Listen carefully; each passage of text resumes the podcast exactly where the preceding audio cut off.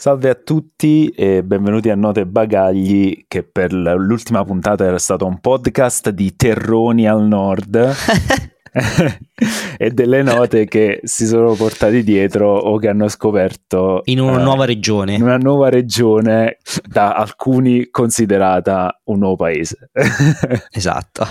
Abbiamo fatto una puntata speciale con Stefano che è stata molto bella perché comunque ci siamo resi conto di come eh, spesso anche muoversi all'interno dello stesso paese può portare a un'esperienza di emigrazione che è molto simile um, a diciamo come trasferirsi all'estero perché poi a parte la lingua che insomma dovrebbe essere la stessa uh, diciamo l'accento usi... sicuramente no.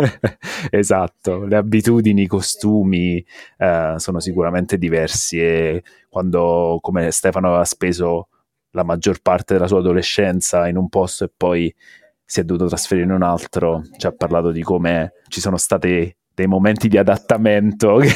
sì, a, eh, a, me è piaciuto, come, è piaciuto molto il fatto che lui comunque sia stato molto onesto nel raccontare eh, diciamo, le diverse fasi di questo suo adattamento nel momento in cui si è trasferito in Valle d'Aosta e anche ovviamente queste fasi erano anche dipendenti da, dall'età che aveva, da che tipo di vita stava facendo e cose del genere. E comunque insomma è interessante come dicevi te rendersi conto che insomma spesso ci si può sentire in un posto straniero anche se in realtà poi si è rimasto rimasti nello stesso paese.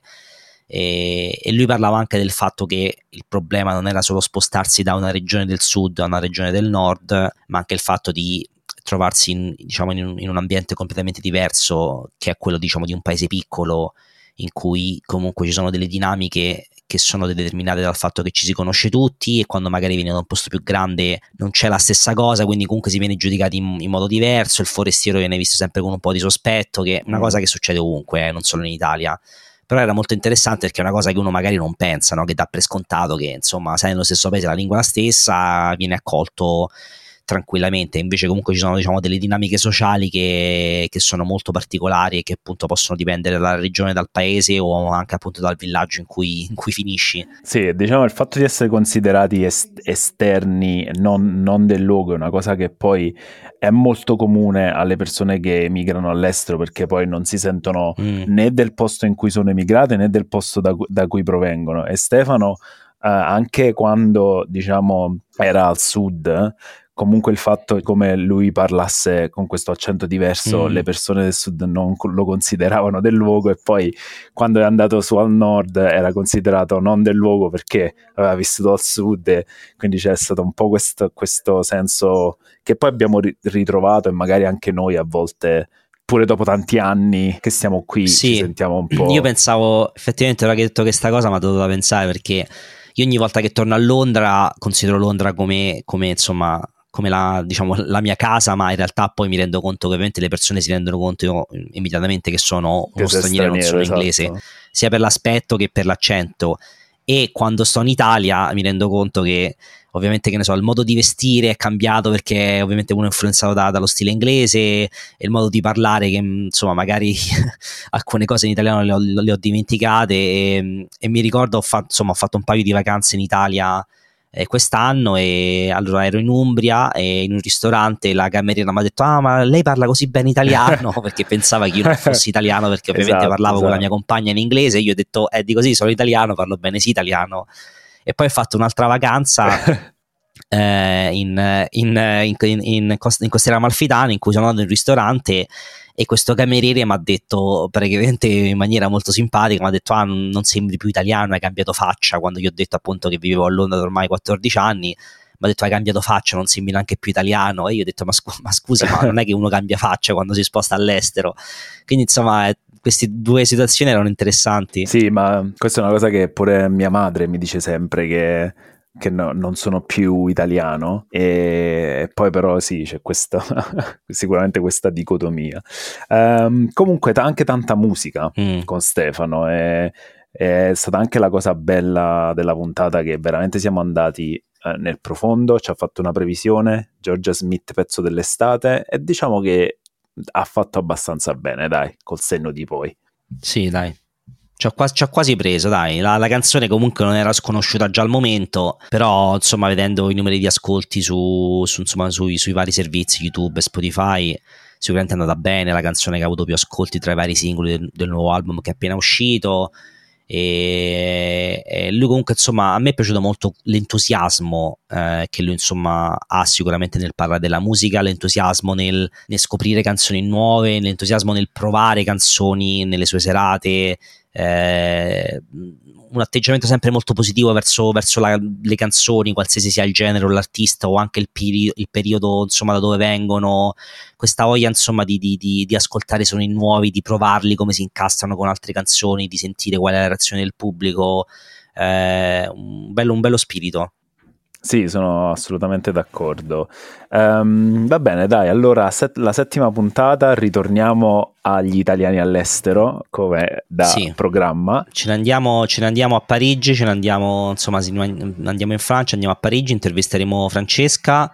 Eh, puntata molto interessante, si parlerà insomma di come di come si vive a Parigi, di come si vive in Francia, di come le, insomma, le cose sono cambiate. Ci saranno anche insomma, dei, delle conversazioni un po' serie su varie insomma, cose che sono successe a Parigi negli ultimi anni. Eh, una puntata interessante anche eh, insomma, perché fa conoscere magari cose di, un, di, una città molto famosa come Parigi che però magari uno non conosce se non vive là in pianta stabile da diversi anni. Esatto, e allora vabbè, intanto diciamo che prima di ascoltare la nuova puntata ne abbiamo già sei esatto. lì fuori, quindi an- se non ve le siete ascoltate andatevele a recuperare e godetevi la puntata allora. Buon ascolto.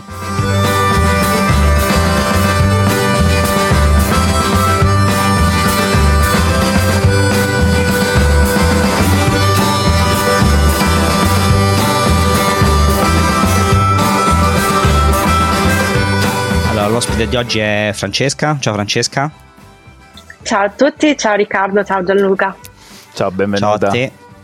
Allora, grazie, partiamo, grazie subito, partiamo subito, subito, a bomba con la prima domanda. Allora, brevemente introduci, introduciti agli ospiti, eh, quindi chi sei, da dove vieni e dove sei in questo momento.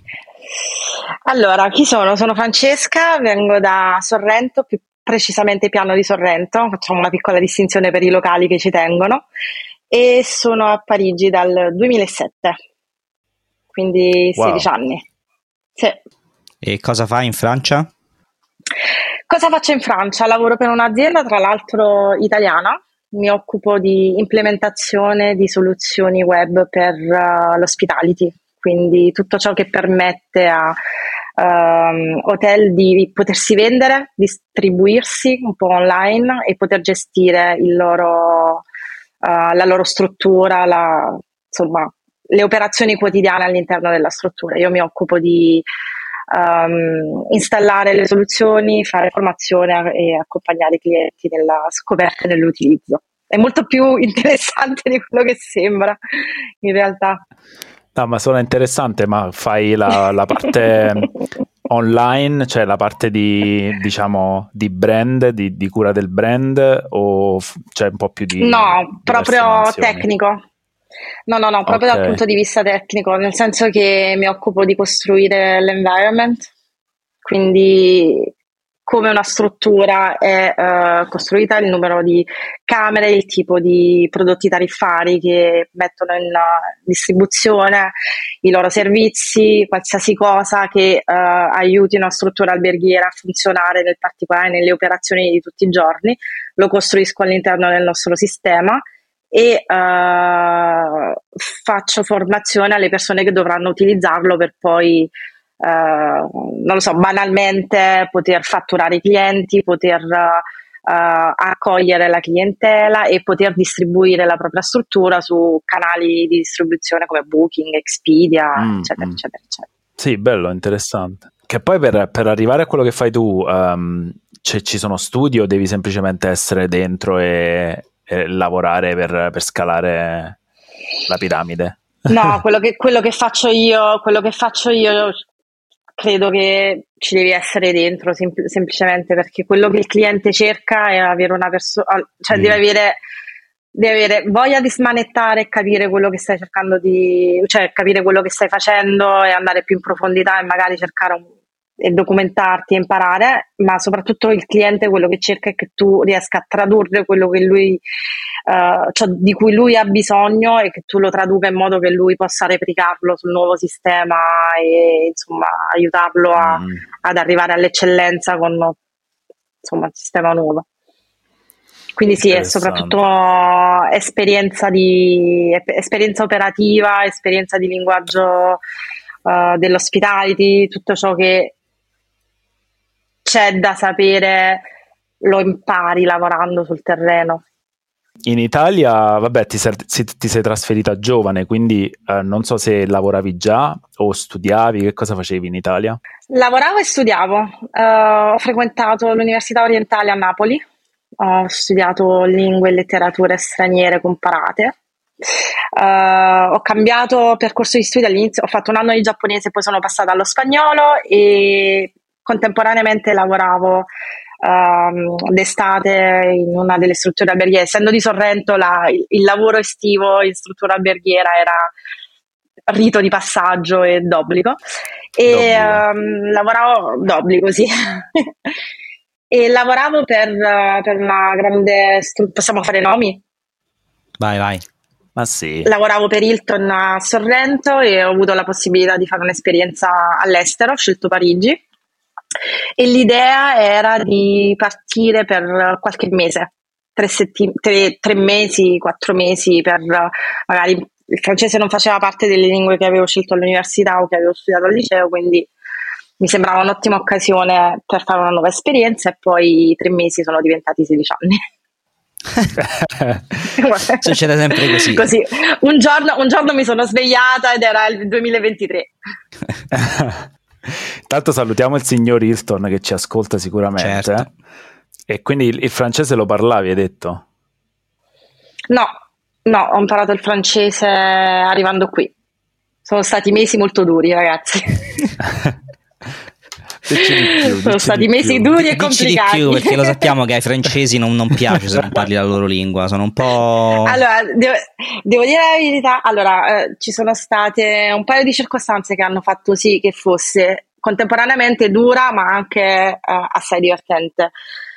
La prima era che lavorando per Hilton era un ambiente molto internazionale, quindi c'era una facilità nel potersi parlare in inglese che mi avrebbe in qualche modo rallentato dall'imparare il, il francese. Quindi all'epoca um, la mia manager e i miei colleghi uh, decisero in blocco che nessuno mi avrebbe parlato in inglese, mi avrebbero solo ed esclusivamente parlato in francese. Quindi vi lascio, vi lascio immaginare il, la sensazione di smarrimento nelle prime settimane quando la gente mi parlava, anche in ambito professionale. Io cercavo di cogliere un senso generale della situazione. E, e poi, poi, ovviamente ho incontrato, come immagino sia l'esperienza di tante persone che vanno all'estero, ho incontrato e ho, e ho avuto amici molto italiani quindi mm-hmm. c'era sempre questa cosa del pericolo del restare all'interno del proprio circolo linguistico che poteva rallentare l'apprendimento di un'altra lingua. Esatto. Quindi fortunatamente la parte professionale ha aiutato molto e è stata, è, è stata un po' è stata particolare come esperienza, soprattutto quando non so se voi avete avuto la stessa esperienza, ma a una certa uh, ho iniziato a sognare in francese ovviamente francese sgrammaticato, francese veramente, sai, all'acqua di rose, però era il mio cervello che cominciava ad immagazzinare mm. tutte le informazioni che prendeva durante la giornata. E poi un giorno mi, mi sono scoperta francofona. Ma io non e, so se... Ed è andata così. Se ho avuto questa sorta di rivelazione, uh, secondo me a me è successo in maniera più automatica e tra l'altro di recente qualcuno mi ha chiesto ma che cosa fai? Pensi in italiano o pensi in inglese? Mm. E ho detto, ma mm. immaginati mm. il dispendio energetico del pensare in italiano, poi tradurre Mo, uh, no, ragazzi, ma parliamone. Non si può fare, non si può no, fare. Esatto. Parliamone, parliamo perché questa, per esempio, è una cosa che capita a me. Io lavoro per un'azienda che è italiana e uh, collaboro tutti i giorni con persone in Italia, con mm. persone in Spagna con cui parlo per la maggior parte del tempo in inglese o in spagnolo e, e i miei colleghi in Francia e ci sono momenti in cui io non so in che, in che lingua sto parlando, in che lingua sto ragionando, ci sono registrazioni in Teams in cui, in cui a una certa si, si, cambia di registro linguistico e io non riesco a seguire. Cioè, Sai, uh, di, diventa complicato scena, eh, alla fine. Um, dell'esorcista quando lei inizia a parlare tutte le lingue diverse. sì. sì sì, e, ed è, e diventa, una, e diventa, complicato perché sono l'unica che parla in, ita- in italiano nella nostra sede mm. francese e il mio, il mio, capo spesso e volentieri mi trascina in meeting o con persone um, che fanno parte de- delle varie factory con cui collaboriamo in Italia e, e, alla fine della giornata il mio cervello non ce la fa più a dover passare da un lato e, e dall'altro, anche perché non lo so se il, anche voi avete questo tipo di esperienza parlando almeno due lingue eh, d- durante la vostra vita e la vostra giornata, ma io mi sono resa conto per esempio che il mio, che il mio vocabolario, il mio registro linguistico è, eh, per esempio, il mio vocabolario professionale non è italiano, è inglese e francese, sì. quindi quando cerco di, di spiegarmi sì. in italiano perdo le parole, cioè prima per spiegare cosa faccio per lavoro ho, prov- ho, provato a dare il meglio di me, ma non è così semplice. Non so se voi avete sì. stesso, lo stesso tipo di, di, esperienza. Sì, sì, uguale. Io ho molta difficoltà a parlare, io sono, sono un programmatore web ed ho molta difficoltà a spiegare quello magari delle cose se parlo con un altro programmatore web eh, italiano sì. perché spesso molti termini comunque sono in inglese, quindi magari li dovrei dire con, in italiano ma suonano male perché non sono abituato e non ho mai parlato. O anche spesso mi succede che quando magari parlo, che ne so, quando chiamo mia madre e parlo con lei in italiano, lei rimane scioccata di come appunto insomma la conoscenza della lingua sia diminuita moltissimo ma io assolutamente. parlo con assolutamente. pochissimi parlo con Gianluca appunto in italiano ma poi non conosco quasi nessun altro italiano qua a Londra quindi non parlo quasi mai la lingua. No invece a me quello che capita spesso è Um, che utilizzo, vabbè, il, ovviamente il francese è una lingua dal latino, quindi magari ti trovi più, i termini sono più simili. Uh, io invece utilizzo dei termini in inglese e li italianizzo.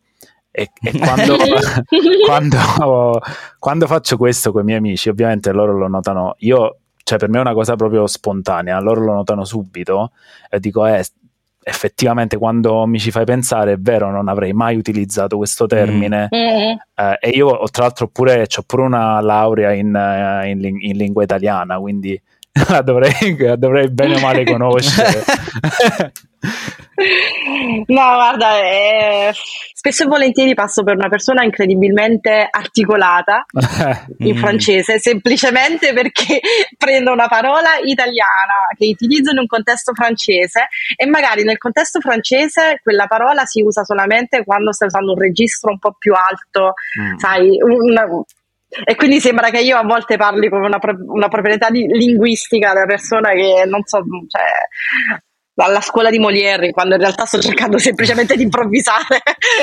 Succede anche in inglese. A casa che lingua parli? Napoletano. che di per sé è un'altra lingua, ovviamente. Che di per sé è un'altra lingua. No, a casa parlo, parlo italiano, l'italiano all'inizio un po' contaminato ancora, mi ci vogliono sempre quei due giorni per evitare di rispondere, sai, sovrappensiero magari al telefono. Oddio, mi capitava di più quando ancora esisteva la landline che prendevi il telefono e rispondevi allo? Mm. Oppure così. Uh, no, no, no, a casa, a casa parlo italiano, anzi a casa ho quasi imbarazzo a parlare francese o parlare inglese. Mi sento quasi in difficoltà, mi sembra quasi di essere fuori posto fuori contesto completamente. Voi?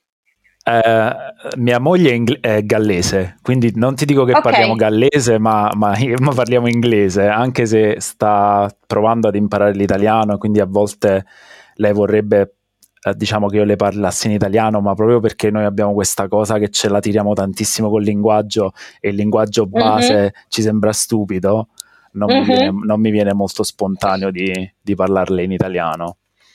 Sì, anch'io. La mia compagna inglese sta anche lei cercando di imparare l'italiano, ma eh, alcune volte le parlo in italiano e secondo me sto dicendo cose molto semplici, ma lei non, non capisce assolutamente niente. Quindi in realtà mi rendo conto che in realtà non sto parlando in maniera così semplice.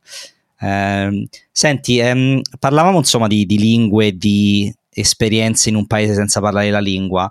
Tu ovviamente eh. sei venuto a Parigi, che notoriamente i parigini sono abbastanza con la puzza sotto il naso riguardo, riguardo la lingua. Ma no, questa, quindi, quindi confermi. ce lo confermi? Salutiamo i parigini quindi ce lo confermi. Sal- sì salutiamo tutti i parigini in ascolto. Uh, allora sì, sì cioè mi sento quasi in colpa a dire che sì, sì, è un po' così, ma in realtà uh, non saprei nemmeno dire se è una questione generazionale perché uh, la mia generazione alla fine qui è fin troppo felice di poter parlare un'altra lingua, che sia mm.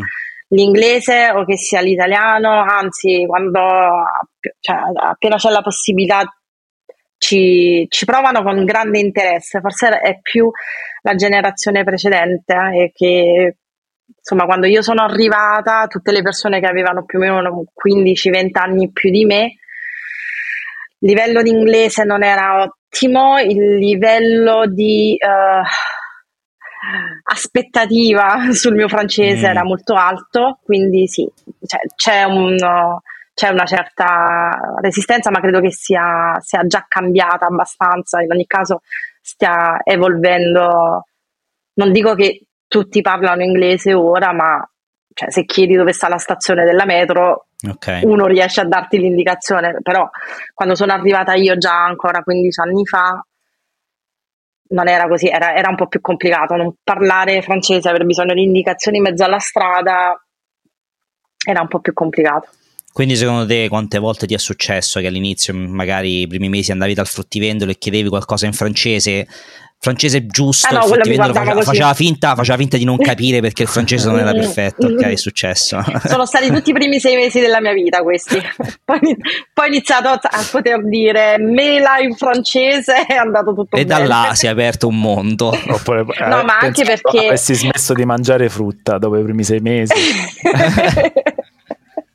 no, anche perché appena vedono che fai uno sforzo, chiaramente sono un po' più, cioè almeno erano un po' più, insomma, quello, quello che era una fonte di frustrazione, o almeno che io avvertivo come una fonte di frustrazione, e forse ancora oggi lo è, se tu vai eh, direttamente a chiedere un'indicazione, chiedendola già in inglese, senza nemmeno dire eh, buongiorno, buonasera nella loro lingua. Questo credo che sia percepito e credo anche a giusto titolo come maleducazione, almeno tu in quanto persona che, che, che, non parla, provaci almeno per essere educato.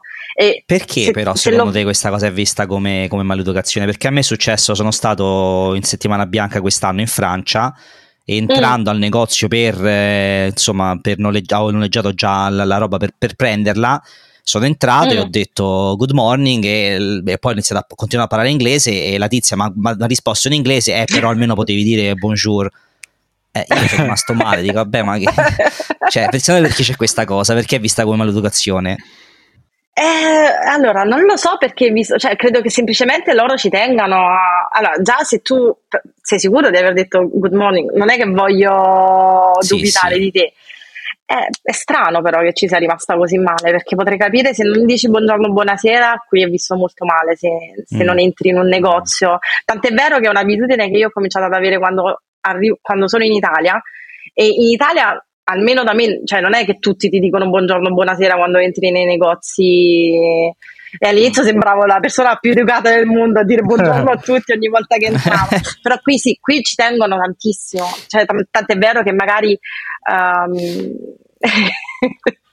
tipo quando sei perso in metropolitana e hai bisogno di qualcosa, quando chiedi qualcosa all'unico agente in solitudine che ti può aiutare e magari vai là già chiedendogli scusi mi può dire dove, lui ti guarda e ti dice Bonjour quand même. L'educazione. okay. Buongiorno, l'educazione prima di tutto. Sì, questo, questo, credo che sia molto culturale. Non so perché la persona in particolare, Riccardo, l'abbia presa a male che non gliel'hai detto in francese. Non posso parlare per lei. Forse... Secondo me, forse perché magari dal, dal mio accento e dalla mia faccia ha capito che magari ah, che italiano e quindi si aspettava che da italiano almeno fossi in, fossi in grado di dire buongiorno e buonasera in francese. Ah, che ah, sono in grado proprio sì, lontano. Sì, boh, forse non è l'unica cosa che mi è venuta in mente. Può essere. Mm. Ma invece qua il, il rapporto è, è, è, totalmente diverso, cioè eliminiamo tutte le cose inutili che non servono a, ad arrivare a, al sodo oh no. e, e, parliamoci il meno possibile per, semplicemente per arrivare al sodo, cosa che poi appunto inizi ad apprezzare quando uno ti dice buongiorno e buonasera. No, qui è esattamente il contrario, qui è parliamo di tutto piuttosto che uh, concentrarsi su quello che dobbiamo fare. Questo è il grande problema che ho nella mia vita professionale. Che ho riunioni in cui 45 minuti sono di uh, chiacchiere, chiacchiericci, risate goliardiche e poi restano 5 minuti per fare un piano mm. d'azione. diciamo che prima di tutta questa awareness sul mental health, penso che Riccardo magari me lo confermi pure tu, la cultura british è io ti chiedo come stai, tu mi dici tutto ok e tu tutto ok e poi si passa avanti a parlare del sodo. Cioè si, ci si ferma lì a livello di, anche se c'è qualcosa che non va, cultura cioè, e giammai se tu dici qualcosa cioè se uno ti chiede come stai e tu gli rispondi veramente l'altra persona arriva nel panico dice oddio mo devo, devo, devo parlare anch'io della mia vita allora però que- questo è anche qui così, perché qui per esempio quando, quando ti incroci anche nei corridoi, magari ti sei già visto nella giornata, ti sei già salutato, però se ti incroci ti chiedi se va, cioè come sai, come non stai, mm. ma se tutto a caso tu decidi di rispondere in maniera sincera, eh, cioè blocchi il flusso della giornata dell'altra persona, perché è veramente una frase che si dice solamente, è come sai quando incroci una persona e, e fai solo così con la testa, con un mm. sorrisino, dovrebbe essere solamente quello, non è che tu, non è una domanda al quale è, uh, cioè, per il quale ci si aspetti una sì. sincera e articolata risposta. E poi soprattutto la regola d'oro è che se ti chiedono se va, devi sempre dire che va tutto bene. Eh, esatto. Va sempre tutto bene. Sì, domanda retorica. Certo. Infatti, fammi, esatto. fammi, agganciare la domanda. Um, ovviamente hai parlato prima degli amici italiani e di, di come eh, diciamo è il tuo rapporto con gli amici italiani. Ti voglio chiedere quando sei arrivata in Francia, com'è stato? Uh-huh. Ovviamente lavoravi per una compagnia dove c'era gente da tutti i posti, ma come ti sei trovata nel appunto creare amicizie e sei riuscita a creare amicizie con persone locali, amicizie che magari vanno ancora avanti o hai trovato difficoltà? Allora, non ho avuto nessuna difficoltà particolare, ne- nemmeno quando non, non, non, parlavo ancora la lingua, perché avevo veramente... Allora sì, il primo circolo di amicizia l'ho fatto attraverso proprio il lavoro, che, quelle che non erano amicizie legate al fatto di essere italiana quindi di sapere magari c'era un amico di un amico che era qui. Sono soprattutto venute all'inizio con il circolo lavorativo e poi negli anni ho, ho e ho tuttora delle, delle grandi amicizie francofone di persone francesi. È molto raro, è stato molto raro per me incontrare e conoscere persone che fossero di Parigi proprio, perché a Parigi di mm. parigini veri, nati e cresciuti qui non ce ne sono chissà quanti. Però uh, alcune delle, una delle, delle amiche più care che ho è parigina e abita 500 metri da casa mia e uh, ho tre amiche carissime che continuo, cioè che conosco ormai da 6-7 anni, che con, cioè, una è venuta a trovarmi questo weekend, che però fanno parte del circolo che ho costruito quando ho vissuto in Svizzera, perché sono stata anche 5 anni a Losanna e loro sono tutte francesi mm-hmm. e lavoravano a Losanna anche loro lì e ho sviluppato un, un ottimo, un ottimo rapporto d'amicizia con loro che va avanti negli anni. E poi ho delle amicizie che, cioè non, quando ci penso, che durano da 13 anni, persone che ho incontrato all'epoca nei circoli uh, professionali, magari avevamo lavorato nello stesso hotel o magari conoscevamo persone ave- con cui avevamo lavorato entrambi che ora fanno parte del mio circolo professionale attuale, che quindi sono passati dall'altro mm. lato dello schermo e con cui ho lavorato, con cui uh, vorrei lavorare o che vorrebbero lavorare con me, che sono rimasti amici con cui ho creato un ottimo, dire, belle relazioni, sì, nonostante siano francesi. E credi che questa sì. cosa sia anche legata al fatto che ti sei trasferita a 22 anni, quando magari uno ha più voglia di uscire e fare amicizie? Sì, sì. assolutamente, credo proprio di sì. Credo che uh, fare amicizia adesso Uh, rispetto a quando avevo 22-23 anni, che per me non era niente fare la giornata di lavoro, poi uscire, passare eh. la serata in giro, era un'altra cosa. Ora non credo che verrebbe così facilmente, anche perché poi crescendo sviluppi di che ne so, altri interessi, magari sei meno flessibile su certe cose, più flessibile su altre, tendi a selezionare, tendi ad avere comunque una, una vita un po' più tranquilla, più, più, organizzata, più strutturata, quindi sei meno anche spontaneità, ciao andiamo qui, sì andiamo, vai via.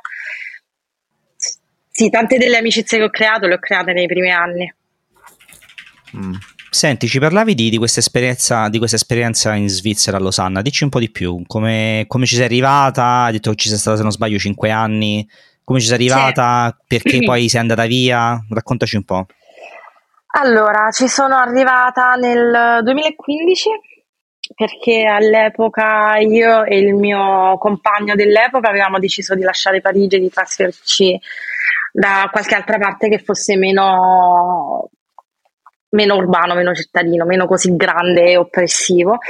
E avevamo deciso di partire al confine con la Svizzera perché un, una coppia di amici viveva già lì, avevo anche un altro amico che viveva già lì, sapevo che dal punto di vista lavora- lavorativo era interessante, dal punto di vista della qualità della vita era molto più interessante rispetto a stare a Parigi e quindi ci siamo trasferiti nel 2015. E, um, ho lavorato a Losanna per cinque anni. All'epoca ero, che cos'ero? Ero, uh, gestivo il um, dipartimento degli eventi di, di, un hotel che si occupava soprattutto di, um, come si chiamano? Delegazioni sportive, lavoravo molto con um, mm. il Comité Olympique International. E, mm, e, sono stati i cinque anni più belli della mia vita, non per il lavoro, ma perché mm. vivere da quelle parti è, è, una cosa fantastica. Con il lago d'estate e le montagne d'inverno, una qualità della vita pazzesca, ragazzi. Se, se un giorno volete lasciare Londra, andate a vivere dalle parti di Losanna perché ne vale la pena. La mia domanda sulla Svizzera, però, tutti dicono che è mm. bella, però non ti rompi anche un po' le palle in Svizzera perché insomma non c'è eh tanto no, da fare come c'è dip- in una grande è, città. Dipende, dipende cosa cerchi. Io in quel momento della mia vita cercavo qualcosa di meno stressante e meno oppressivo, perché la città era diventata veramente oppressiva per me e ti dico la verità, ho scoperto una, una, una specie di comunione con, con, la natura che nonostante io sia nata al mare, tutto quello che vuoi tu, non in una grande città, non avrei mai pensato di potermi sentire così bene in mezzo alle montagne, tant'è vero che lo scopo ultimo della mia vita è riuscire a ritornare in qualche modo da quelle parti. Ho iniziato a fare snowboard, ho iniziato a andare al lago tutte le estati, ho iniziato a passeggiare, a far scala- ho, ho scalato il Gran Paradiso non avendo mm. mai fatto niente del genere nella mia vita prima. Uh, e quello, per me, quello è stato per me eh, il, veramente il periodo più bello perché non avrei mai pensato di avere dentro di me una personalità così tanto sportiva. Ho iniziato a giocare a hockey, ragazzi, due anni nel campionato femminile di hockey a Losanna in panchina Grande. per la maggior parte del tempo, però no. giocavo. Va, vale, lo, vale, lo, stesso pure in panchina. Eh. Certo, se vinci il titolo è anche il tuo. Ma certo. Esatto. A Losanna sei riuscita ad arrivare perché comunque tramite il lavoro sei riuscita a spostarti con, con il lavoro o hai dovuto cercare un lavoro nuovo?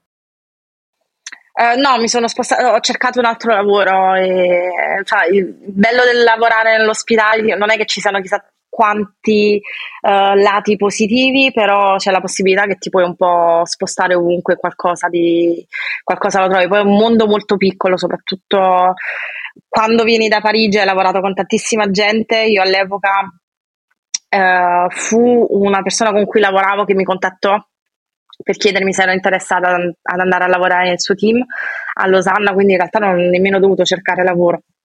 Ok. Mm. Quindi Beh. ho avuto, diciamo, molta fortuna da quel punto di vista.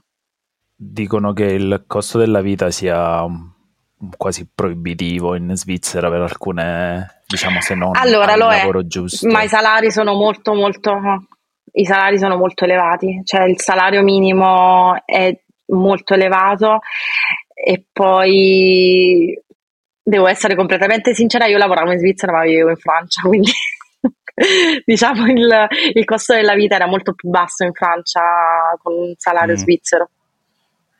Mm. Con uno stipendio mm. svizzero. Mm. Sì, il costo della vita è proibitivo, assolutamente è molto elevato, però i salari sono, sono adeguati, sono adeguati, si vive bene. Poi se, poi eh. se hai un salario alto e vai in vacanza te, la vedi, te ne vedi bene. Mamma mia, ripeto Gianluca, gli anni più belli della mia vita.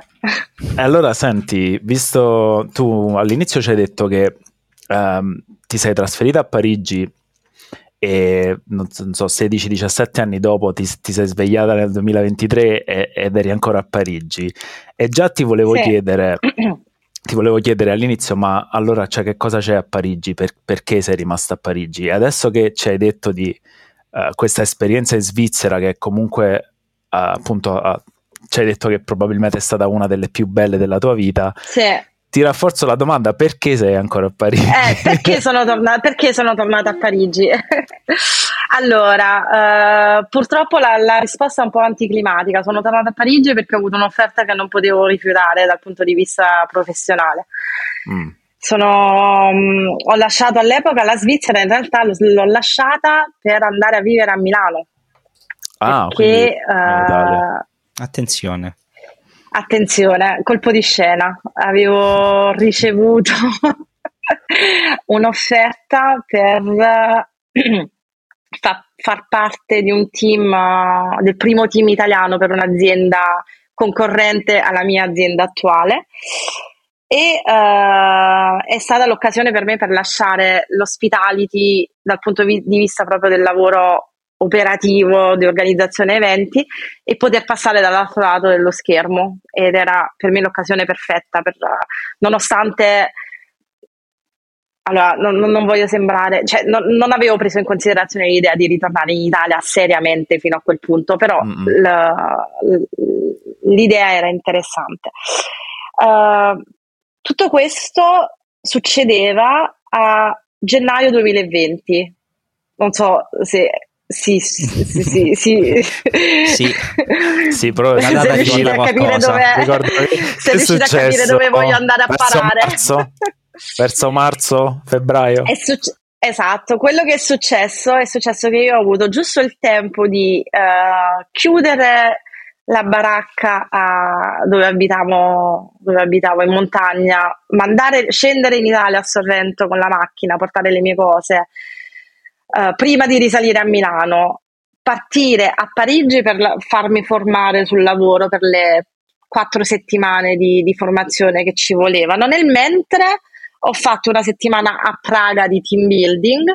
Tornando da Praga, la metà del team era malato, cominciavano già a sentirsi delle varie voci. Era fine febbraio e uh, l'8 marzo mi hanno messo su un aereo, mi hanno detto tu a Milano non ci entri perché a Milano la situazione non sembra delle migliori, vai direttamente dai tuoi e lavori a distanza. Non dirmi che il primo caso di Covid in Italia fu a Sorrento.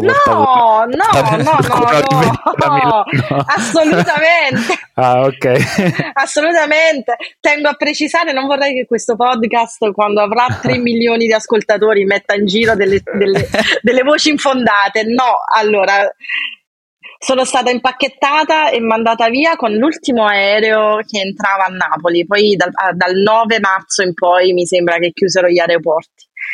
E nel giro di un mese e mezzo praticamente l'avventura italiana dell'azienda morì completamente, licenziarono me e tutto il team perché tutto si fermò, tutto, ah. soprattutto nell'hospitality si fermò tutto e quindi sono rimasta un anno in realtà in Italia, sei mesi, sei mesi a dire la verità, godermi, godermi la vita, tra virgolette, uh, senza lavorare e, e, una breve esperienza d'asti prima di ricevere poi l'offerta che non potevo rifiutare per venire a lavorare qui a Parigi. Ed è per questo che sono ritornata. Non, non controvoglia, ma se la stessa offerta fosse venuta da qualche parte più vicino alle montagne sarei stata più contenta, devo dire la verità. Mm. E quindi dici un po' che, che cosa a Parigi, cioè che cosa c'è a Parigi di, proprio che, che ti piace di bello, per cui che porteresti con te? La scelta, gra- la scelta gastronomica, ragazzi. No, tutto quello che si può mangiare c'è di tutto. Cioè, stai dicendo ragazzi, che la cucina francese è meglio della pizza napoletana? Attenzione, no, eh. assolutamente no, no, non ho detto assolutamente questo. Ho detto che c'è una scelta pazzesca, come ci può essere la scelta da voi a Londra. Sì, eh, c'è una varietà culinaria che è difficile trovare altrove e, e solo per questo avrà una grande parte del mio cuore. E poi cioè, è banale forse da dirlo, ma le possibilità culturali, le possibilità di sì. eventi, le possib- i concerti, tutto succede qui. Tutto su- cioè, immagino qualcosa succeda anche a Londra, ma se, no, se sei un minimo interessato ad avere una vita culturale, una vita eh, insomma approfittare di ciò che puoi fare in una grande metropoli, Parigi è un bel posto in cui vivere, ecco.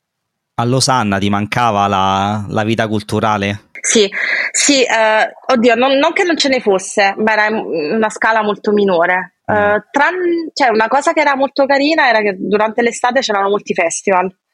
C'erano okay. vari festival sul, sul, bordo del lago, c'era il Paleo, Caribana, che erano cioè, sono tuttora dei festival molto molto carini, con una, bella, una bella atmosfera, bei, begli ospiti, cose veramente carine, ma insomma, come dire, a Parigi hai tre concerti ogni due settimane se vuoi, se vuoi farteli, cioè, hai artisti che passano da qui che non passano mai per Losanna, magari forse può capitare che vengano a, a Ginevra, ma in Svizzera, mm-hmm. ma soprattutto a Zurigo, se vuoi, se vuoi mm. vedere dei concerti, non, non, tanto, cioè a parte i festival, non tanto Losanna o Ginevra, vai sì, più che altro a Zurigo. Allora, parlavi, parlavi di Parigi, parlavi de, de, insomma, de, degli aspetti culturali della città. Visto che in questo podcast vogliamo parlare di esperienze all'estero, ma anche di, di musica, quindi parlavi di concerti, tutte queste cose. Mm. Parlaci un po' del tuo rapporto con la musica, eh, che musica ascolti, che generi ascolti, che tipo di ascoltatrice sei della musica? Ah, mamma mia, ok. Uh, che tipo di rapporto? Allora, un rapporto con la musica uh, molto emotivo, molto profondo, ma molto anche molto molto nostalgico, nel senso che um, sento molto ciò che mi colpisce ciò che mi, può, ciò che mi provoca qualcosa di simile alla nostalgia come emozione, cioè se dovessi scegliere il tipo di emozione che più associo all'ascolto della musica, credo che sia la nostalgia. Eh, soprattutto quando lavoravo a Losanna, ehm, ascoltavo tantissima musica perché guidavo un botto, ragazzi. Guidavo un'ora e mezza all'andata e un'ora e mezza al ritorno e lì ascoltavo veramente tantissima musica, ma uh, se dovessi... Eh, vabbè, allora in pratica torna a Sorriento il tuo pezzo, il tuo pezzo ma- sì. madre. Assolutamente per sì. la nostalgia. No, allora diciamo che la, la mia nostalgia in realtà, oh, informazione molto intima, sono i Blues Brothers. I Blues Brothers sono la, la mia prima esperienza di awakening musicale quando avevo 12 anni sono passata dagli 883 a, ai Blues Brothers. Uh, vedesti il film um, o ti capitò di ascoltare? Ho visto il film. No, vidi il film Capodanno, 2000, Capodanno del 1997. Vita cambiata. Eh, sono cresciuta comunque in una casa. Poi nel film, cioè, non è che tu nel film c'hai Arita Franklin, c'hai Bo Diddley, c'hai Ray C'hai di tutto. C'hai, c'hai, c'hai t- tipo la storia del soul. c'hai, c'hai tutto in quel film. Que- quel film è un battesimo e una cresima in un colpo solo. Io uh, devo dire la verità, sono stata comunque molto fortunata, sono cresciuta in una, in una casa in cui si ascoltava tantissimo uh, rock americano, soprattutto Springsteen, sono stata allevata all'ombra Bravi. di Springsteen e se, mia madre, mia madre e i suoi vinili, un botto di vinili. E, e ricordo, ricordo, questo momento di grande uh, ispirazione e, e awakening de, che, che cioè i Blues Brothers mi hanno sconvolto la vita. A partire da quel momento è stato a ruota libera, ho iniziato a insomma, andare scavando nei dischi di mia madre, che, nei, nei vinili, nei CD, per cercare un pochettino di documentarmi. E cosa ascolto adesso? Adesso cosa ascolto? Ascolto un po' di tutto, posso essere un po' più tendente ancora verso il rock, non lo so, si usa ancora la frase indie rock, non lo so se si usa, indie rock si usava sì, più che altro sì, nel 2010. Eh beh, ma no, siamo, siamo, siamo boomer, boomer. Quindi... Insomma, tutta quella scena degli anni 2000-2010. Uh-huh. Uh, in questo momento sto ascoltando tantissimo uh, l'ultimo disco dei National, l'ultimo disco dei Killers che sembra una... Se, se, cioè sembra, sembra, come se, non so se avete presente The Ghost of Tom Joad di Springsteen. Mm, è stato... Come? Preso e rivisitato in tema in chiave religiosa mormone dai, dai Killers. Non so se avete ascoltato l'ultimo disco. È... Io, non no, quello no. dei Killers, quello dei National, è, sì, è, però non. Sì. Cosa? Quello dei National l'ho, l'ho, ascoltato, l'abbiamo ascoltato entrambi. Quello dei Killers no. Sì. Quello dei National mh, mm, non entusiasmante, cioè quello prima dei National, quello triplo, eh, I Find a Way, qualcosa del genere. Mm. Quello era incredibile. Quello era un un disco che, cioè, tipo, se lo metto, mo metto Ma... a piangere dall'inizio alla fine. Eh, a, me, a me i, i, National mi fanno piangere a prescindere, ho, ho veramente un soft spot per, uh, per, i National, quindi non butto via niente. Però l'ultimo dei Killers ve lo consiglio perché mm. sono rimasta sconvolta da quanto mi, ricor- mi, ricordasse The Ghost of Tom Judd e soprattutto cioè, il, il lato di esperienza di vita e crescita all'interno di una comune mormone si sente tantissimo.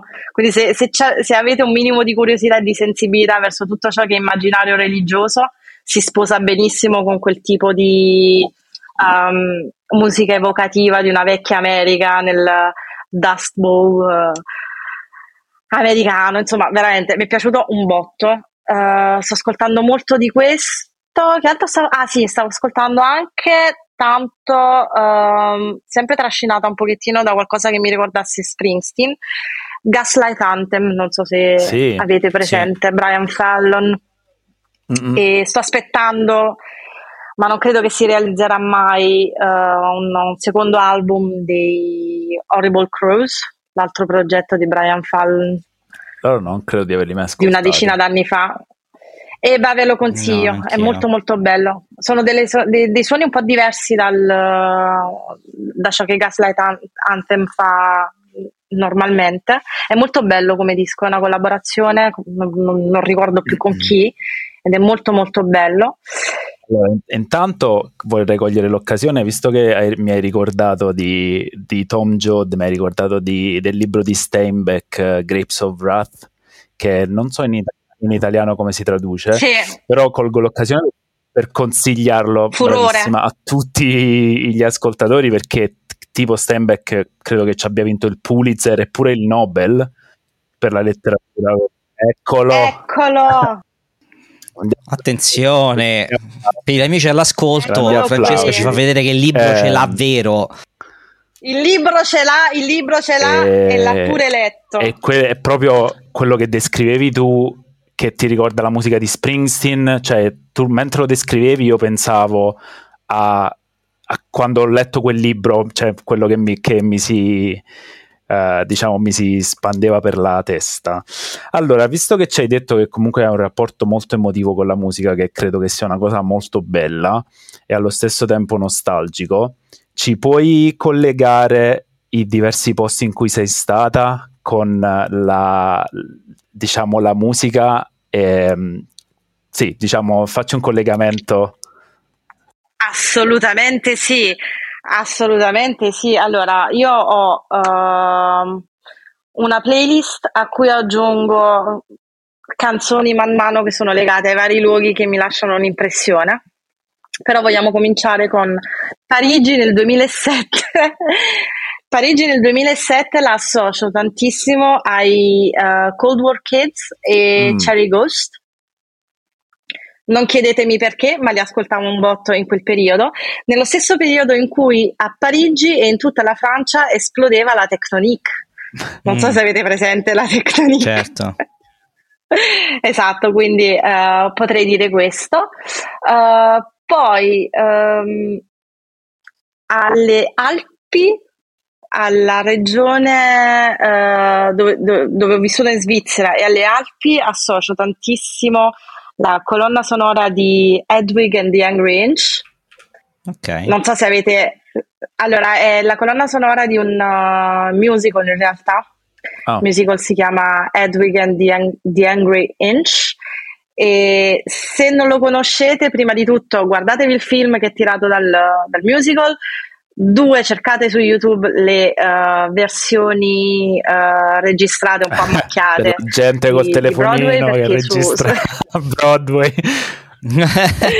perché allora è, per fare una piccola parentesi è um, un'opera, una rock opera, uh, cioè rock opera forse no, ma è un, un'opera musicale rock creata da John, John Cameron Mitchell nel uh, fine anni 80 inizio anni 90 direi che parla della storia di un giovane di un ragazzo tedesco che per sfuggire dopo la caduta del muro di Berlino e vive, andare a vivere negli Stati Uniti, ha una relazione con un GI americano e uh, decide di uh, sottoporsi ad una, uh, ad una operazione per poter utilizzare il passaporto della madre e poter andare negli Stati Uniti.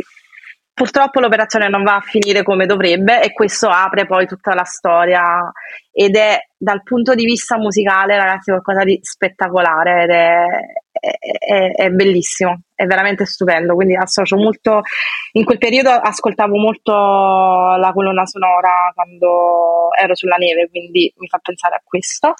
Uh, associo ai festival di Losanna Pony Pony Run Run, che è un gruppo francese, e Petit Biscuit, perché mi colpì molto quando lo vidi la prima volta, che non aveva nemmeno 18 anni ed era un ragazzino e c'era un, un, il festival era lì solo per lui.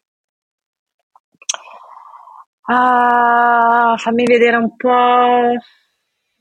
Mm. C'hai associazioni a a Milano o a, o a Covid?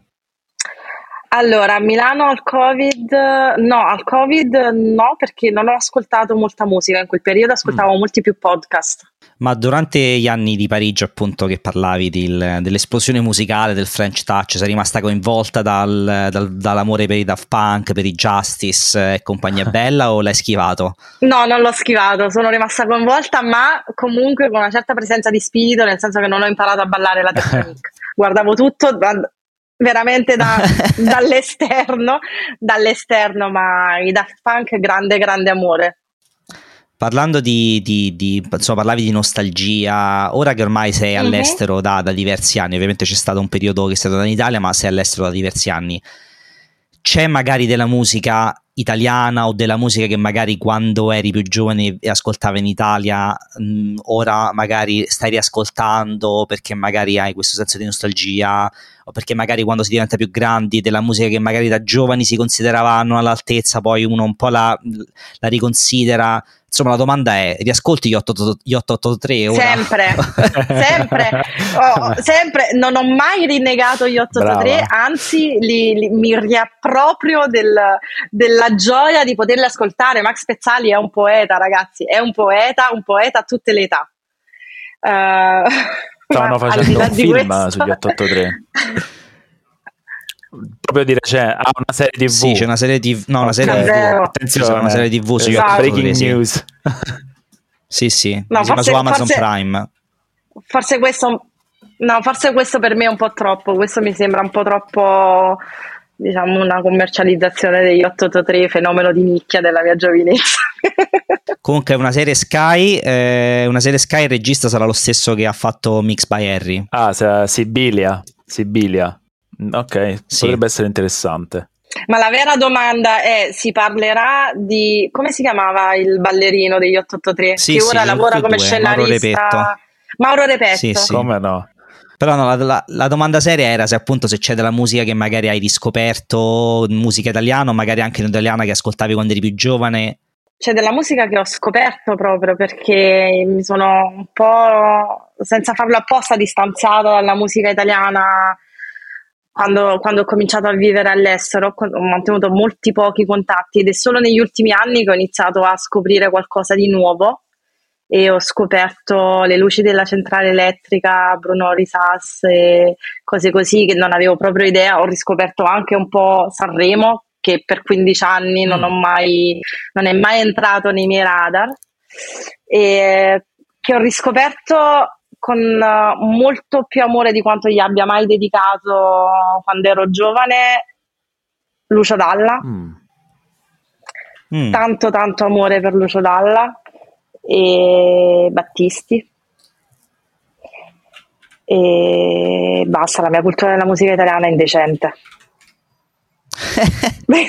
si, era fermata per dirla tutta, si era fermata agli after hours quando ero al primo anno di università e ho detto tutto. A livello emotivo, che uh-huh. cosa ti dà andare ai concerti e la musica dal vivo? Ci vai ancora? Ci andavi di più prima? Uh, no, ci vado più ora di quanto ci andassi prima.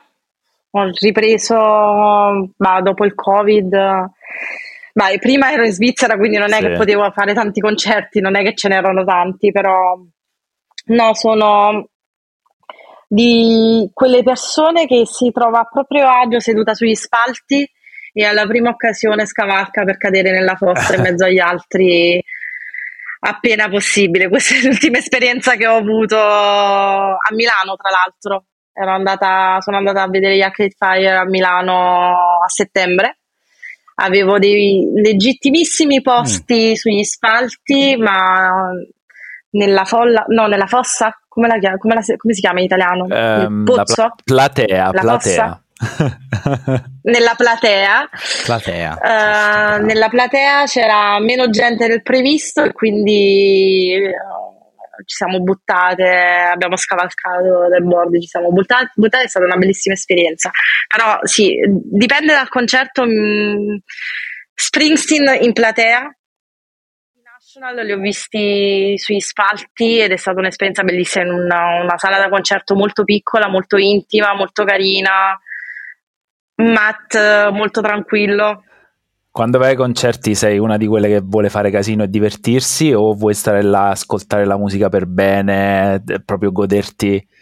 No, io sono la, quella con la, io sono con la palla al piede che si vuole godere la musica, che si vuole cioè in realtà credo di essere quell'ibrido che sta sul cazzo sia uno che l'altro, perché mentre sto seduta sul, sul palco e voglio sentirmi quello, voglio godermi la musica come si deve, appena cominciano ad arrivare le canzoni che più mi prendono, poi divento quella che si alza e Vai. blocca la vista alle persone dietro, che si mette così.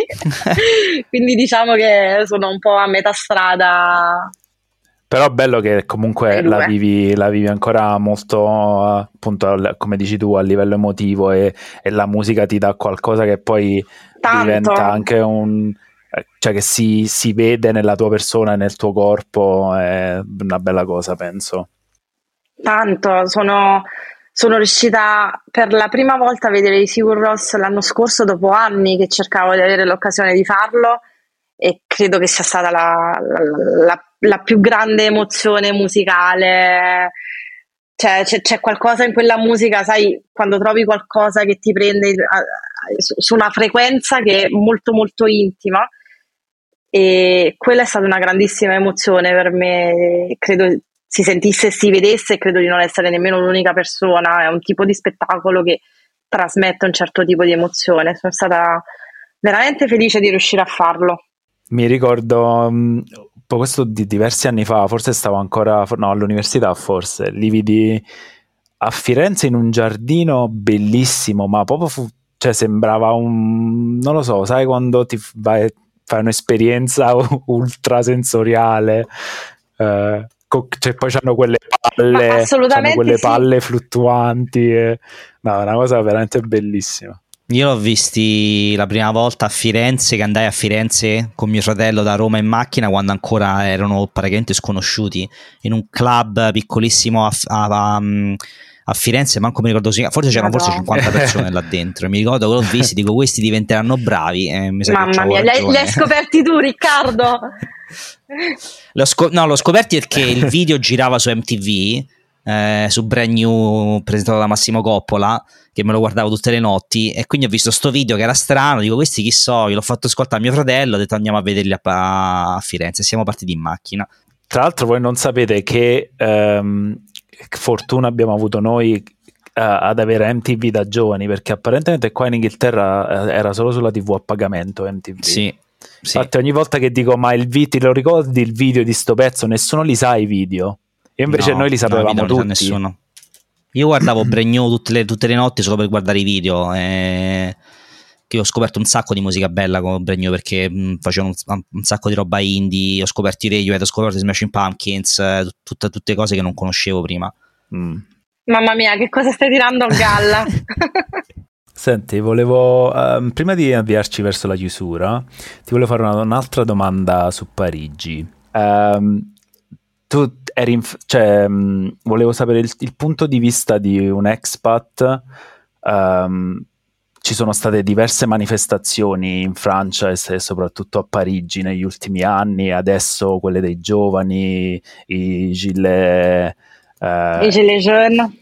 E quindi sì, volevo sapere un po' come si vive da, da non francese queste, mh, queste, manifestazioni e se tu hai, hai, hai mai diciamo, uh, ti sei mai sentita non al sicuro?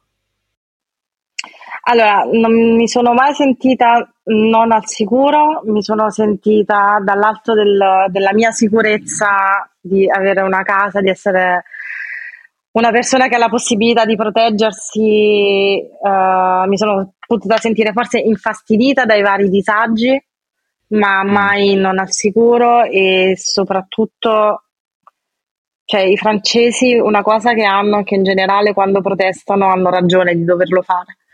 Mm. Quindi mh, mm, non riesco, per quanto possa essere un disagio personale che non riesco a prendere la metropolitana a tempo, che c'è lo sciopero dei, dei, dei mezzi, quando vedo il tipo di uh, i motivi per il quale sono giù in strada a protestare, quando vedo che riescono in qualche modo nella cioè, mh, non in tutti i casi, ma riescono almeno a farsi sentire, poi non riescono forse a, a, ad avere quello che chiedono, ma ries- cioè, riescono almeno ad alzare la voce, a farsi sentire, non riesco a non sentirmi in qualche modo quasi solidale. invidiosa che ci sia, sì, solidale, quasi invidiosa che ci sia una cultura che faccia scendere sì. così tante mm. persone e solidale ma soprattutto anche quasi mortificata mi sento ora con uh, ultimi, negli ultimi dieci giorni ci sono state parecchie manifestazioni, hanno distrutto un botto di roba e hanno ragione di distruggere, di distruggere sì. un botto di roba. Stanno, si stanno facendo sentire, non ce la fanno più, vogliono farsi vedere, hanno regio- ragione di farlo e l'unico fastidio che sento io è vedere persone che si lamentano di questa cosa che non hanno, non hanno, nemmeno un minimo di presenza di spirito per cercare di contestualizzare il sentimento dietro i, i secchi della spazzatura bruciati. Mm. Quindi lì è quasi mortificante far parte del, delle persone che si dicono cazzo non, non, c'è la metropolitana, anche oggi c'è stato un problema, mm, quando c'è gente in mezzo alla strada che sta facendo casino per, per ragioni importanti. Ecco. A Parigi c'è più una, una sorta di, um, diciamo, di, come si dice, com, um, empatia e comprensione di, per, quest, per, queste cose, uh, perché prima dicevi che magari come anche poi qua, eh, dove non è Londra o non è Parigi, non è la capitale, vai fuori e praticamente tutti quelli che uh, hanno votato Brexit, per esempio, qui eh, era maggiormente la gente nei posti sperduti che sono la maggior parte del, del territorio del, del, del, Regno Unito. Eh, ed è simile come cosa lì oppure comunque perché ci sono un po' più è grandi? No, ehm, credo che sia simile il rapporto tra la provincia e, eh, tra virgolette, sempre l'entità sconosciuta e la capitale e l'entità sconosciuta che è più o meno integrata, ma credo che non sia nemmeno tanto una questione che Pari- a Parigi sia, si sia più empatici, credo che semplicemente a Parigi ci sia più rappresentanza, ci siano più mm, persone, mm, cioè, cioè se, se, se, quando è il momento di alzare la voce sono a decine di migliaia, se non centinaia di migliaia che possono farsi sentire, quando magari se esci fuori e vai in Provence no, non così tanto e quindi credo che si possa fare uno sforzo di empatia ancora maggiore. Mm. Non, non, non, credo che i parigini siano particolarmente empatici o comprensivi o compassionevoli, credo semplicemente che siano, i numeri siano diversi e quindi non, non c'è più una maggioranza così elevata rispetto ad una minoranza, ma la, la, minoranza comincia ad aumentare finalmente e comincia soprattutto ad organizzarsi per farsi sentire come giusto che sia, visto che non ha un minimo di rappresentazione. Il problema è che è ancora minoranza, perché appunto basta che vedi, ha visto notizie quanti soldi ha ricevuto, quanti, quanti, soldi ha ricevuto il GoFundMe del poliziotto e quanti soldi ha ricevuto il GoFundMe della famiglia del, del, del ragazzo ucciso. Cioè. Assolutamente, cioè. siamo, mm. siamo, assolutamente d'accordo, ma cioè, siamo assolutamente d'accordo, una minoranza resta una minoranza, ma sì, cioè, parliamo di minoranze di centinaia ah, no, certo, di certo. migliaia di persone contro magari, che ne so, prendi dove vivevo io prima dove vivevo prima io al confine con la Svizzera, cioè, eravamo certo. tutti incredibilmente bianchi come la neve. Voglio sì. dire, cioè, non c'era eh. un minimo di rappresentanza lì. Zero. La stessa cosa è qua, è qua a Londra, ma qua sì. il problema è che in Inghilterra che gli inglesi non protestano perché sono troppo, sono troppo polite, sono troppo precisini. Gli inglesi dicono che, che bravi i francesi che protestano e poi se quelli di Just Oil sì, lanciano sì. i confetti a Wimbledon dicono no ma Wimbledon non si può toccare perché le proteste, non dovete fare le proteste, andassero a fanculo. Cioè... No, esatto. No, qui, la, prote- è... qui la, protesta Manco... è culturale, cioè fa parte proprio della, della cultura sì, francese. Esatto, il diritto cioè, alla protesta, cioè, i scioperi sono andati in Francia. alla cioè... manifestazione, esatto, I, i, è proprio parte culturale, non puoi togliere la, la manifestazione e la protesta a francese. Per ora finalmente non sono solo i francesi che manifestano e protestano e credo che questo sia una fonte di frustrazione per i poveri francesi, poveri tra virgolette mm. ovviamente, che ci siano anche altre realtà che decidono di farsi sentire e il modo in cui decidono di farsi sentire non è uh, apprezzato, è visto come distruttivo, è visto come uh, qualcosa che non porterà mai a niente, ma perché non c'è proprio uno sforzo di provare a mettersi nei panni di chi non ce la fa più. Mm, sì.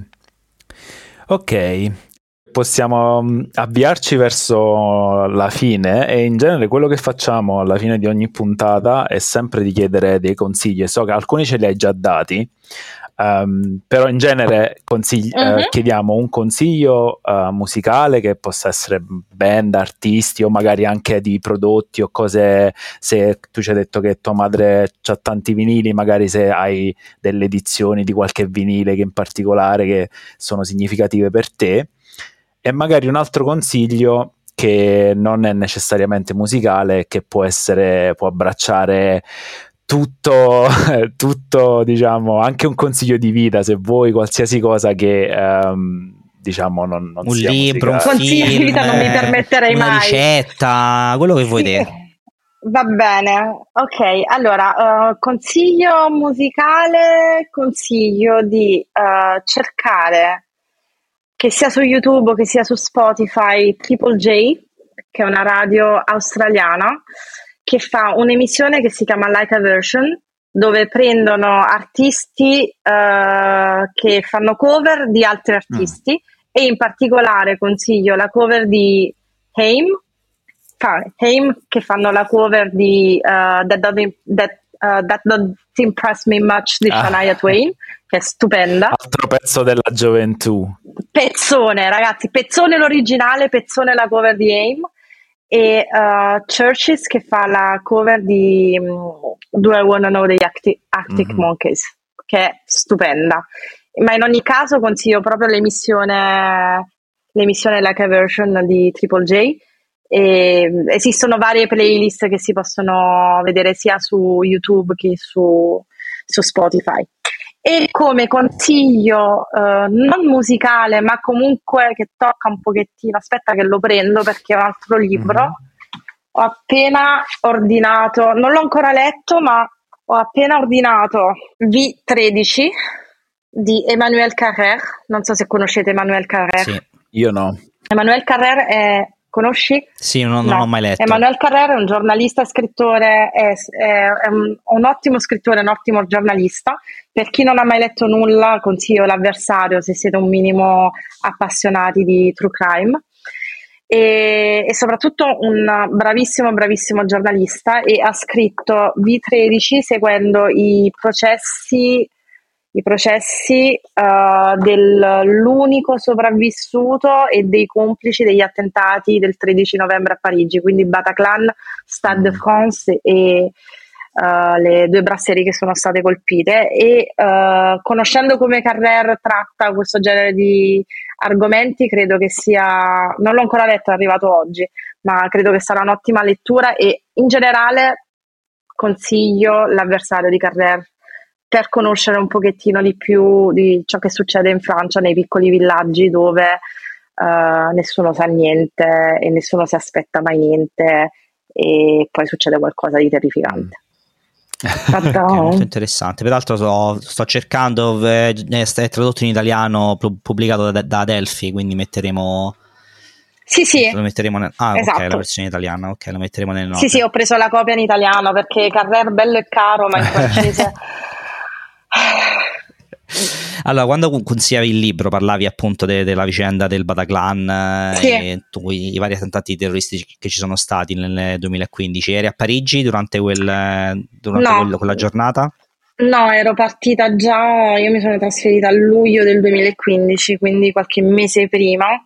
Ero, ero in ufficio, no, ero, la, ero, ero a casa ero a casa con il mio compagno all'epoca quando abbiamo cominciato a sapere di queste cose e fortunatamente no, non ero, non ero a Parigi perché non credo che sia stato in generale, anche per chi non ha, era lontano da quei posti, non credo che sia stato un momento molto piacevole per essere in città. E mi ricordo, mi ricordo la tensione delle persone che che ne avevano sentito parlare. Io ero a Parigi quando su- successero i fatti di mm, Charlie Hebdo, che era un anno prima, mm-hmm. forse. E quello me lo ricordo bene, sì, quello mi ricordo sì. che ero in ufficio, era durante la giornata, mi ricordo che la gente ne parlava su Twitter, gente, noi non, decidemmo di non muoverci dall'ufficio perché non sapevamo che, fosse, che cosa stesse succedendo ma no, i fatti del Bataclan non c'ero e l'ho saputo la sera o il giorno dopo, forse anche. E non lo so, mi fa un po' strano parlarne perché c'erano c'era una persona che conoscevo che era fuori al Bataclan che quindi ha insomma e mi fa molta impressione come cosa cioè, pensare a quel momento, pensare a, quel, a quello mm. che è successo quel, durante quella serata mi fa veramente tanta impressione. Perché credo che comunque abbia lasciato un'impressione anche a livello collettivo. Credo che ci sia, ci sia voluto molto tempo prima che le persone si sentissero a proprio agio a ritornare in una sala concerti. Mi impressionò tantissimo mm. il fatto che fossero, non so perché mi impressionò tantissimo, ma mi impressionò tantissimo il fatto che fossero Eagles of Death Metal non so perché, ma mi è rimasto mm. un senso di impressione a questa idea. Al, e, um, sì, sì, insomma, mi, mi, fa strano un po' parlarne. Cioè, è rimasta, da, Dal Bataclan? C'è sì. rimasta stata al Bataclan a, a sì. vedere musica? Sì, sì, eh, okay. non so più cosa ci ho visto. Ci sono stata ma anni prima, parecchi anni prima. Tu Gianluca te li ricordi, Gianluca, ti ricordi l'attentato a Londra che c'è stato nel 2017? Uh, eh, London ricordi Bridge. a London Bridge? Sì. sì, il fatto è che io mi ricordo um, il Bataclan, mi ricordo che pure a me mi, cioè, proprio fu uno shock perché proprio tu vedi le cose che, che fai tu, no? Tutti i giorni vai ai concerti di band mm. meno conosciute in club magari più piccolini ed era, ed era tutto quello. E poi London Bridge perché ci lavorava Caroline uh, al, al, periodo, mm.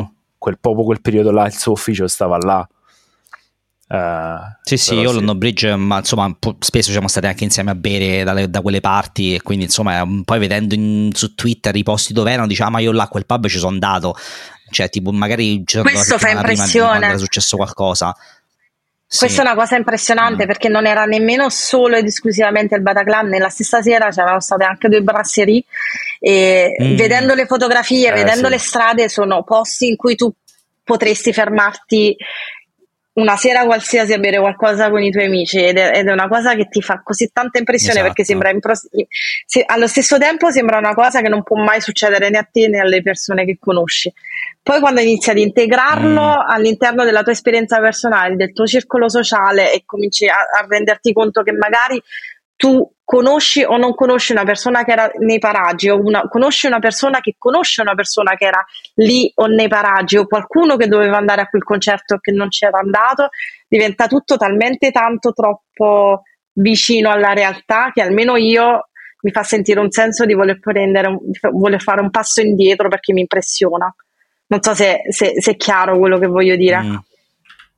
Una sì, cosa sì. che normalmente vivresti con una certa distanza emotiva, improvvisamente diventa parte anche della tua esperienza reale ed è, ed è strano. Mm. Sì. No, mm. sicuramente. Allora, dai, avviamoci, avviamoci verso la chiusura. È stata una conversazione molto interessante. Abbiamo parlato di diverse cose. Eh, grazie mille per musicali. venuta, averci portato come al solito. Ma grazie a voi. Tutti i consigli musicali saranno nelle note e quindi le troverete nelle note, le potete ascoltare. Poi magari se, se vuoi, magari se vuoi preparare una playlist che mettiamo su Spotify che pubblichiamo. Ci puoi passare la tua playlist emotiva a voglia, sì. dei posti. Certo. Esatto. Con piacere. Vai. Allora, grazie a tutti per averci ascoltato. Uh, non dimenticate di consigliare il podcast a tutti quelli che conoscete, il podcast più bello del mondo, Note e Bagagli. Abbiamo anche un indirizzo email, Riccardo ce lo vuoi ricordare? Sì, allora se ci volete scrivere, magari ci volete consigliare qualcosa o ci volete dire cosa ne pensate della puntata, ci potete scrivere a note e bagagli, quindi note e bagagli chiocciolagmail.com Grande. E ricordatevi di attivare le notifiche così non vi perderete nemmeno un episodio. Uh, e inoltre siamo anche su Twitter e Instagram. Scrivete semplicemente note e bagagli e ci troverete. Alla prossima puntata alla settimana prossima. Ciao ciao